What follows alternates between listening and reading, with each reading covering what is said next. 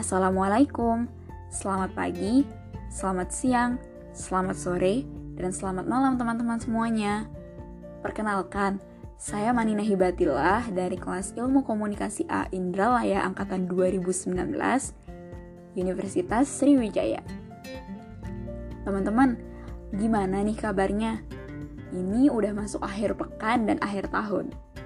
Semoga teman-teman dan keluarga selalu dilimpahkan nikmat kesehatan ya. Pada kesempatan yang sangat baik ini, saya berkenan dan berkehendak untuk menyampaikan beberapa penjelasan terkait dengan gubuk elektronik. Namun, yang perlu diketahui sebelumnya adalah gubuk elektronik ini merupakan submateri ataupun juga sub pembahasan dari yang namanya masyarakat informasi. Maka dari itu, sebelum memasuki pembahasan terkait apa sih sebenarnya gubuk elektronik itu, kemudian bagaimana sih sebenarnya dan apa saja yang ada di dalam gubuk elektronik itu, kita harus terlebih dahulu mengupas sedikit tentang masyarakat informasi. Masyarakat informasi ini merupakan istilah yang dapat mendefinisikan suatu kelompok masyarakat yang paling modern saat ini, di mana masyarakat tersebut dalam kehidupan sehari-hari itu sangat akrab dengan yang namanya ilmu pengetahuan dan teknologi, sehingga mereka ini sangat bergantung pada yang dinamakan dengan informasi. Kalau mau disingkat, mungkin pengertian masyarakat informasi adalah masyarakat modern yang sangat bergantung dan berorientasi dengan yang namanya informasi.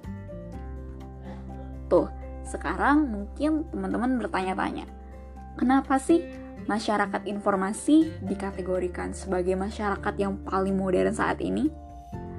Untuk menjawab pertanyaan tersebut, kita harus meninjau beberapa pendapat dari para ahli. Jadi di sini ada beberapa konsep yang saya jadikan menjadi satu, yakni konsep dari Alvin Toffler, kemudian Daniel Bell, dan juga guru besar Harvard University, di mana mereka ini sama-sama mengungkapkan tentang tiga konsep. Uh, jadi dalam satu konsep itu ada tiga tahapan perkembangan masyarakat. Yang pertama itu ialah masyarakat pra-industri. Jadi salah satu ciri khas dari masyarakat praindustri ini adalah sektor profesi yang mereka geluti itu masih berupa sektor ekstraktif di mana biasanya mereka itu masih mengolah dan membudidayakan hasil-hasil dari kekayaan alam. Tuh. Jadi masyarakat praindustri ini masih sangat sederhana, kemudian tingkat kolektivismenya sangat tinggi, Intinya mereka masih melakukan segala sesuatunya dengan sangat sederhana. Kemudian masuk ke tahap selanjutnya, yaitu masyarakat industri. Masyarakat industri ini berada di tahap tengah, jadi bisa dibilang masyarakat industri ini merupakan masyarakat semi. Bisa dibilang semi pra-industri dan juga bisa dibilang semi pasca industri. Mengapa demikian? Karena masyarakat industri ini sudah sedikit terjamah oleh kemajuan ilmu pengetahuan dan teknologi. Jadi, masyarakat industri ini mereka tidak lagi hanya mengandalkan pada kekayaan alam saja, tetapi mereka sudah mampu memproduksi. Jadi, yang diproduksi oleh masyarakat industri ini pada umumnya berupa barang, barang ataupun juga benda. Nah, oleh karena itu, masyarakat industri ini sangat bergantung dan berorientasi pada yang namanya efisiensi dan juga penggunaan teknologi mesin. Untuk apa? Ya untuk memproduksi barang-barang yang mereka butuhkan gitu. Jadi itu ya masyarakat industri. Kemudian kita lanjut ke tahap yang terakhir yang merupakan tahap yang bersinggungan dengan konsep gubuk elektronik ini sendiri, yakni masyarakat pasca industri apa sih masyarakat pasca industri? Jadi teman-teman, masyarakat pasca industri merupakan masyarakat yang sektor profesinya itu sudah sangat kompleks. Masyarakat ini bisa dikategorikan sebagai masyarakat yang paling modern dari ketiga tahapan konseptual ini karena masyarakat ini sektor profesinya itu tidak lagi hanya memproduksi barang saja, tetapi juga sudah lebih kompleks ke arah produksi jasa. Nah, karena relate dengan uh, kebutuhan akan pro, apa, profesi jasa tadi, maka masyarakat Asia industri ini sangat bergantung dan berorientasi pada yang dinamakan dengan pengetahuan dan juga informasi yang bisa diakses melalui perangkat telekomunikasi seperti komputer. Itu ya teman-teman, kenapa masyarakat informasi itu dikategorikan sebagai masyarakat modern yang paling modern. Karena masyarakat masyarakat in, karena masyarakat pada tahap modern ini atau masyarakat pasca industri, mereka ini sangat dekat dengan komputer. Mereka sangat dekat dengan perangkat-perangkat elektronik, perangkat-perangkat telekomunikasi, sehingga mereka ya dalam kehidupan sehari-hari sangat akrab dan sangat bergantung pada informasi. Nah, udah cukup nih perkenalan dan pengantar tentang masyarakat informasi. Kemudian kita masuk ke gubuk elektronik itu sendiri.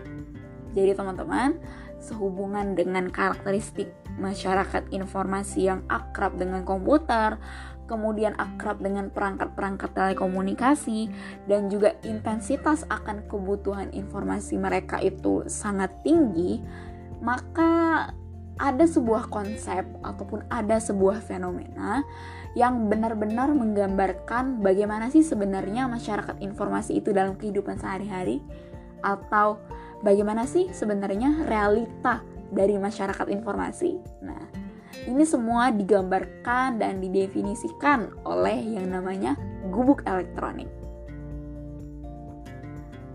Gubuk elektronik ini singkatnya merupakan rumah, ruang, sarana, ataupun juga apa pun yang intinya dapat mewadahi beragam aktivitas dan juga kegiatan yang berhubungan dengan pengaksesan informasi. Nah, jadi tadi uh, saya sebutkan bahwa ada aktivitas dan kegiatan yang berhubungan dengan kegiatan pengaksesan informasi. Jadi masyarakat informasi ini kan 24 jam sehari dan 7 minggu uh, dan 7 hari dalam seminggu mereka ini sangat bergantung pada informasi. Maka aktivitas dan kegiatannya ya semuanya mulai dari bekerja, kemudian juga menggeluti hobi, kemudian kebutuhan akan interaksi dan koneksi, itu semuanya melibatkan dengan kegiatan pengaksesan informasi. Itu. Jadi gubuk elektronik ini ya bisa diartikan dengan intinya rumah ataupun ruang yang di dalamnya kita melakukan segala macam aktivitas untuk mengakses informasi tadi. Oke, salah satunya tadi saya sebutkan bekerja. Kenapa bekerja? Kenapa bekerja terkategori ke dalam uh, aktivitas di dalam gubuk elektronik ini?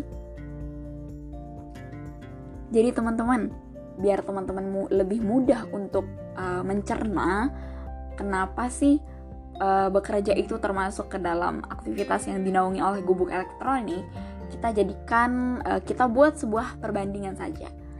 Jadi perbandingannya adalah masyarakat praindustri dan masyarakat industri itu jikalau mereka ingin bekerja, mereka harus benar-benar mendatangi tempat kerjanya. Tempat kerja yang sudah ditentukan sebelumnya. Dan itu biasanya berlangsung secara permanen dan dalam jangka waktu yang cukup lama. Nah, misalkan nih, untuk masyarakat praindustri, kita sebut saja petani petani itu untuk dapat menanam benih beras, kemudian untuk dapat menanam jagung dan segala macam sayuran, petani harus pergi ke sawah. Petani harus pergi ke kebun. Petani tidak bisa melangsungkan pekerjaannya dari rumah. Petani tidak bisa melangsungkan pekerjaannya hanya di dalam sepetak kamar saja. Jadi petani harus benar-benar pergi ke sawah, naik motor ataupun juga dengan menggembala kerbau. Jadi petani harus benar-benar datang ke sawah. Kemudian untuk contoh masyarakat industri. seperti misalnya dengan pegawai atau karyawan pabrik. Karyawan pabrik itu harus datang ke pabrik yang bersangkutan untuk melangsungkan pekerjaannya. Dia tidak bisa mengerjakan misalkan pekerjaannya berhubungan dengan auditing. Dia tidak bisa melakukan kegiatan tersebut itu hanya dilangsungkan di kamarnya saja atau di rumahnya saja. Dia harus benar-benar uh, bangun pagi, kemudian juga mengendarai kendaraan untuk akhirnya sampai ke pabriknya, dia harus benar-benar mendatangi pabriknya. Lain halnya dengan masyarakat informasi, khususnya dalam konsep gubuk elektronik ini. Dalam konsep gubuk elektronik ini, masyarakat informasi itu tidak perlu untuk berpindah tempat untuk bekerja jadi dia bisa melangsungkan pekerjaannya itu di mana pun dan kapan pun tanpa batas ruang dan waktu. Seperti misalnya orang tua saya yang misalkan seperti misalnya seorang reporter itu dia untuk dapat menulis ataupun juga menyusun naskah ataupun skrip yang ingin dia publish dia tidak perlu uh, datang ke kantor redaksinya. Dia bisa mengerjakan ataupun juga menulis naskahnya itu di kafe ataupun juga di kamar rumahnya, di mana pun dan kapan pun dia bisa mengerjakan itu kapan saja, selagi dia dapat terakses penuh dengan informasi itu. Jadi ya si reporter tadi tidak perlu capek-capek pergi ke kantornya setiap hari dia bisa melangsungkan pekerjaannya kapan saja, di mana saja, termasuk di kafe dan di rumahnya tadi. Gitu ya. Kemudian juga selain kebutuhan untuk bekerja, dalam konsep gubuk elektronik ini kita bisa melangsungkan kegiatan penyaluran hobi. Nah, penyaluran hobi ini. Jadi uh, misalkan untuk teman-teman yang hobinya traveling, untuk teman-teman yang hobinya traveling pada zaman uh, para tahapan masyarakat sebelumnya sebagai perbandingan, mungkin kita untuk dapat membeli tiket pesawat ataupun juga tiket bus, kita harus mendatangi tempat-tempat penjualan tiket. Kita harus mendatangi Indomaret atau Alfamart untuk membeli tiket kereta. Tetapi sekarang tidak lagi. Selagi kita terhubung dengan informasi, terhubung dengan internet, kita bisa membeli tiket itu dengan hanya berduduk di kamar ataupun juga berduduk di rumah saja. Kita tidak perlu menghabiskan lebih banyak tenaga. Seperti misalkan kita membeli tiket pesawat untuk liburan di aplikasi Traveloka atau di aplikasi pegi-pegi.com. Nah, itu kan salah satu kegiatan penyaluran hobi yang dilangsungkan di gubuk elektronik tadi. Untuk hobi lainnya, misalkan dengan ini uh, K-popers. K-popers itu kan ya hal-hal yang sangat berhubungan dengan K-popers itu misalkan seperti konser. Nah, sekarang ini sudah banyak konser-konser yang diselenggarakan secara daring. Jadi kita tidak perlu jauh-jauh datang ke venue. Kita cukup dengan menghidupkan laptop, kemudian juga menyiapkan internet dan segala macamnya, kita dapat berinteraksi dengan uh, dengan artis kemudian kemudian juga dengan teman-teman sejawat tanpa harus keluar langsung ke tempat konsernya. Jadi begitu banyak kegiatan kegiatan-kegiatan penyaluran hobi yang dapat dilangsungkan di dalam gubuk elektronik ini. Kemudian yang terakhir dalam konsep yang saya bahas ini ialah kebutuhan untuk berinteraksi dalam kehidupan sehari-hari. Interaksi di sini dapat dengan siapa saja, seperti dengan kolega, dengan teman, dengan kerabat dan keluarga. Kita bisa langsungkan interaksi itu tanpa perlu harus bertemu langsung dengan mereka. Kita bi untuk uh, menghubungi teman kita bisa chat di WhatsApp, di yang tentu saja itu ya tidak perlu mendatangi dia langsung kan. Kita bisa chat WhatsApp dia dari rumah gitu, dari kamar, bahkan dengan tanpa harus duduk kita bisa saling guling gitu kan tuh jadi untuk uh, mengadakan rapat keluarga rapat keluarga besar kita bisa langsungkan di aplikasi meeting conference seperti Google Meet, Skype ataupun kalau mau via chat ya banyak bisa dari Line Telegram, ataupun WhatsApp. Banyak platform-platform yang mewadahi kebutuhan akan interaksi kita selama kita berada di gubuk elektronik ini. Namun teman-teman, ada yang perlu menjadi perhatian bahwasanya dengan adanya fenomena gubuk elektronik dalam kehidupan masyarakat informasi sehari-hari ini, bukan berarti kita sebagai masyarakat informasi ini akan sepenuhnya meninggalkan interaksi atau komunikasi secara langsung. Bukan berarti semuanya secara absolut itu akan dilangsungkan secara daring ataupun juga dilangsungkan secara tidak langsung. Kita tetap perlu, kita juga tetap akan ada waktu dan porsinya untuk pergi ke kantor, untuk tetap pergi ke sekolah, untuk tetap pergi ke venue konser, tetap ada waktunya, tetap ada porsinya, tetapi di sini intensitasnya yang uh, menurun, intensitasnya yang menjadi berkurang akibat dengan adanya gubuk elektronik ini. Jadi bukan berarti selamanya atau secara permanen kita akan melangsungkan segala kegiatan itu akan dilangsungkan di gubuk elektronik. Tidak begitu.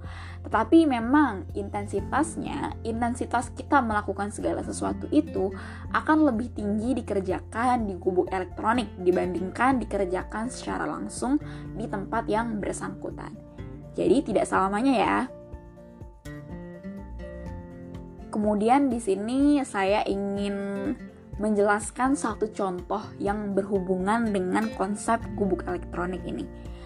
Teman-teman mungkin familiar dan akrab dengan nama ini yakni Jerome Pauline.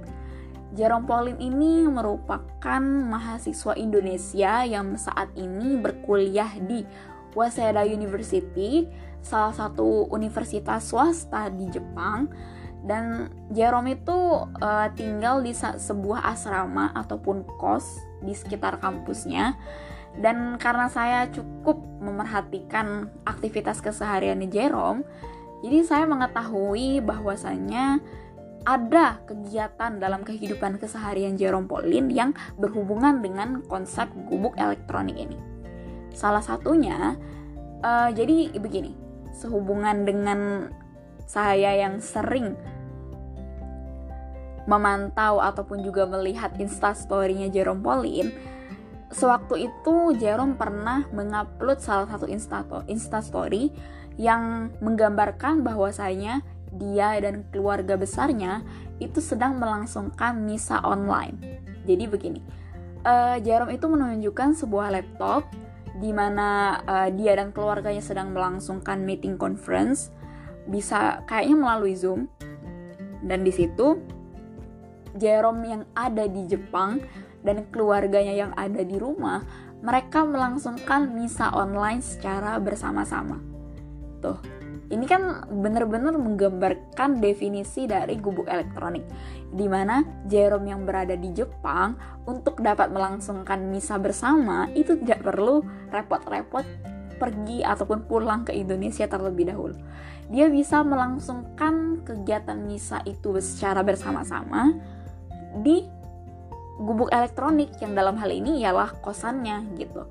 Jadi dia tetap bisa berinteraksi apalagi beribadah dengan uh, keluarga besarnya itu secara bersama-sama di gubuk elektronik tadi.